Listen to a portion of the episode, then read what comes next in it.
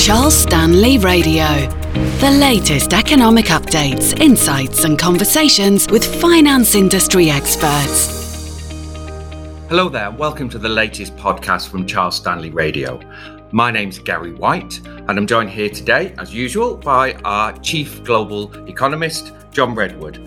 Hi, John. Um, we're going to talk about banks and um, inflation and interest rates today, but we, we can't really um, go through the podcast without mentioning what's going on in China because it's quite a serious challenge to President Xi, really, probably the biggest he's seen. Indeed, it has been. Um, Xi was very lucky that they didn't challenge him before the uh, big assembly, uh, gave him extra powers and voted in the people he wanted on the Politburo. He got away with all that, and it did look as if he'd strengthened his power greatly. I think it's still true that he's in a much stronger position with, with the party hierarchy and with the government officials. Uh, but they began to forget the public, and the mm. public in China have just had enough of three or four years of being locked down, uh, sometimes quite brutally, uh, interrupted in doing their work or, or locked into places of work.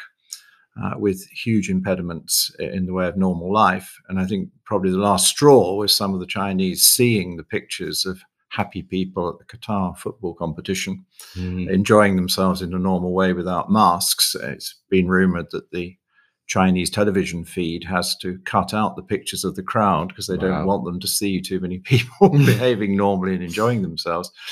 But it was enough to make people really frustrated uh, when it was coupled with a, a very unfortunate fire uh, where people died. Um, and the protesters say that was partly because the lockdown impeded uh, getting emergency services in and freeing people uh, from the, the building they were in. But I fear what's going to happen is there will just be a clampdown. And it looks mm. as if in, in the last 24 or 48 hours, the, the police have moved in in much bigger numbers and they've made it clearer that they will be arresting protesters and probably putting some of them into prison uh, to make examples of them in the normal Chinese way. So I don't think we believe this is the start of a democratic revolution in China. And we do think that uh, President Xi uh, has incredible power at the top of the, the party, and he's been using the party's power uh, to put in an enormous amount of surveillance. And so people are very managed in China. Mm.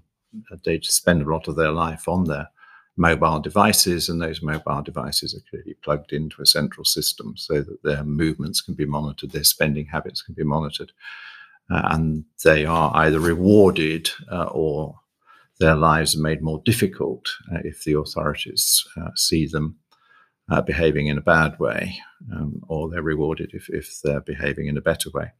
Uh, so I think we, we have to assume that Chinese control will continue. What is more interesting is will Xi then try to move a little bit away from this um, very heavy handed clamping every time there's an outbreak of COVID. His problem, of course, is that he's told people this is a really dangerous disease, uh, that so far on the official numbers, China has kept cases down, kept deaths down in a way that didn't happen elsewhere in the world where freer attitudes were uh, accepted.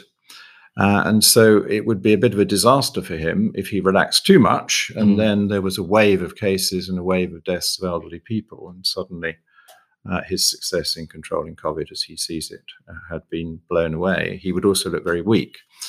So, whilst the markets were beginning to think before the protests occurred that maybe he would start relaxing, that maybe he would begin to realize that the economic damage wasn't worth all the hassle, or maybe they get better at rolling out more vaccinations as an excuse then to relax a bit more. I think it's probably slowed that down a bit because I think Xi will understand that he mustn't look weak and he's got to reinforce his principal idea, which is that lockdowns protect the Chinese people from this disease. And currently, sort of um, places representing a fifth of Chinese GDP have some sort of measures enforced at the moment. So it is, is a significant thing that's happening, and cases continue um, near an all-time high. Yes, which is why we're very worried about it from the world economic point of view, because we haven't been fans of investment in China for some time for a variety of different reasons. Uh, but China is a very important part of the world supply chain, particularly supplying a lot of the world's goods. I mean, a company like Apple, for mm-hmm. example, mm-hmm. has a, a, lot of production uh, through suppliers in China, which is being disrupted by these lockdowns.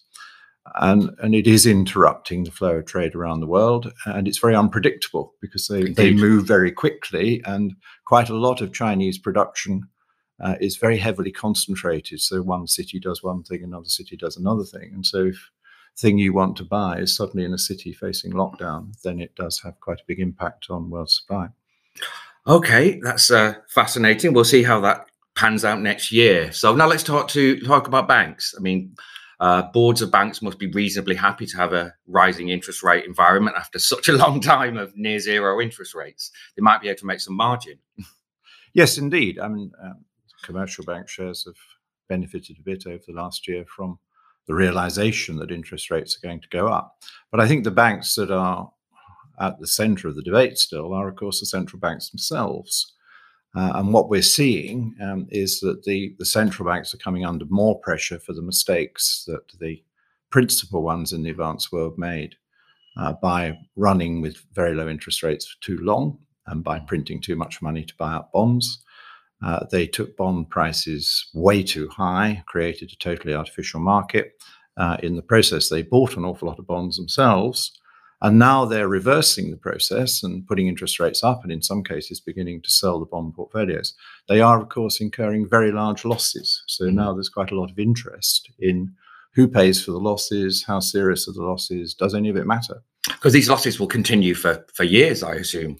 Well, indeed. I mean, the, the, most popular way for a central bank to deal with the fact that it owns too many bonds bought at the wrong price is to let them run off as the governments have to repay them. Uh, and that's um, the least damaging way of gradually reducing the portfolio over time. It spreads the losses out over many years because they bought some very long dated bonds as well as shorter dated bonds. Uh, so it phases it and it reduces the losses a bit compared with current market prices in many mm. cases because uh, they will be worth a bit more on eventual uh, repayment than they are today at market prices, particularly true in, in the United States of America. But what is interesting is that the different jurisdictions are approaching it in different ways. And so, in the case of the United States of America, um, the Treasury and the taxpayers are just saying these losses are nothing to do with us. Uh, you, the Federal Reserve Board, when you record a loss, when you, when you sell a bond and you've made a loss on it, uh, you need to just put an item on your balance sheet to say, you know what, we made a loss, uh, and it will be covered by creating an artificial asset, uh, a deferred asset, which is a kind of hope of future profits to offset the loss that the, the bank has actually incurred. And the American commentators rightly point out um, the central bank is the exception to the rule. It, it's it's a company or organization which can trade at a loss and can still always pay its bills because, of course, it can just create money in, order to, printing press. in order to pay the bills in, in, a way that no one else could do, and it would be illegal if they traded in that way.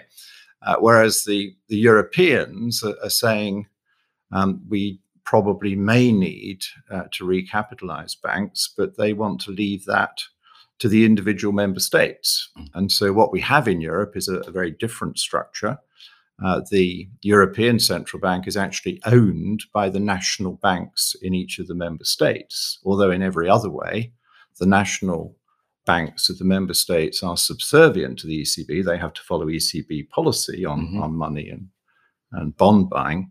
Uh, but when it comes to the issue of the losses, the ECB is saying, why don't you yeah, take 80%, percent of the losses? uh, and it may be all right because you may have enough reserves and you, do, you just draw down the reserves. Uh, but if you do feel you need to recapitalize, then talk to your government because uh, we won't be recapitalizing you. Yeah, well, ultimately, the lender of last resort for these central banks is going to be the taxpayer, is it not? Well, indeed. And, and, of course, the Bank of England is actually supported by a full Treasury guarantee. So none of these arguments apply to the United yes. Kingdom because they, they're simply going to get the, the losses paid by the taxpayers. But the, the other big ones I think are really interesting because it, it's not particularly stable. Um, and we need to watch what impact it has on the central banks in their conduct mm. as to how quickly they want to run these bond portfolios off.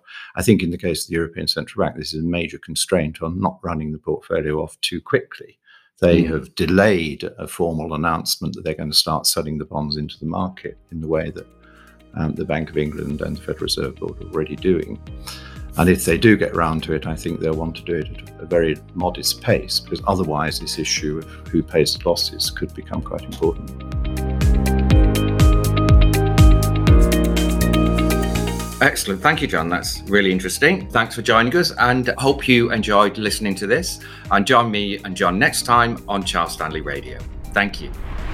Charles Stanley Radio. Subscribe today to be kept up to date with our latest releases. To find out more, visit charles-stanley.co.uk forward slash charles-stanley-radio. The value of investments can fall as well as rise. Investors may get less back than invested. Past performance is not a reliable guide to the future.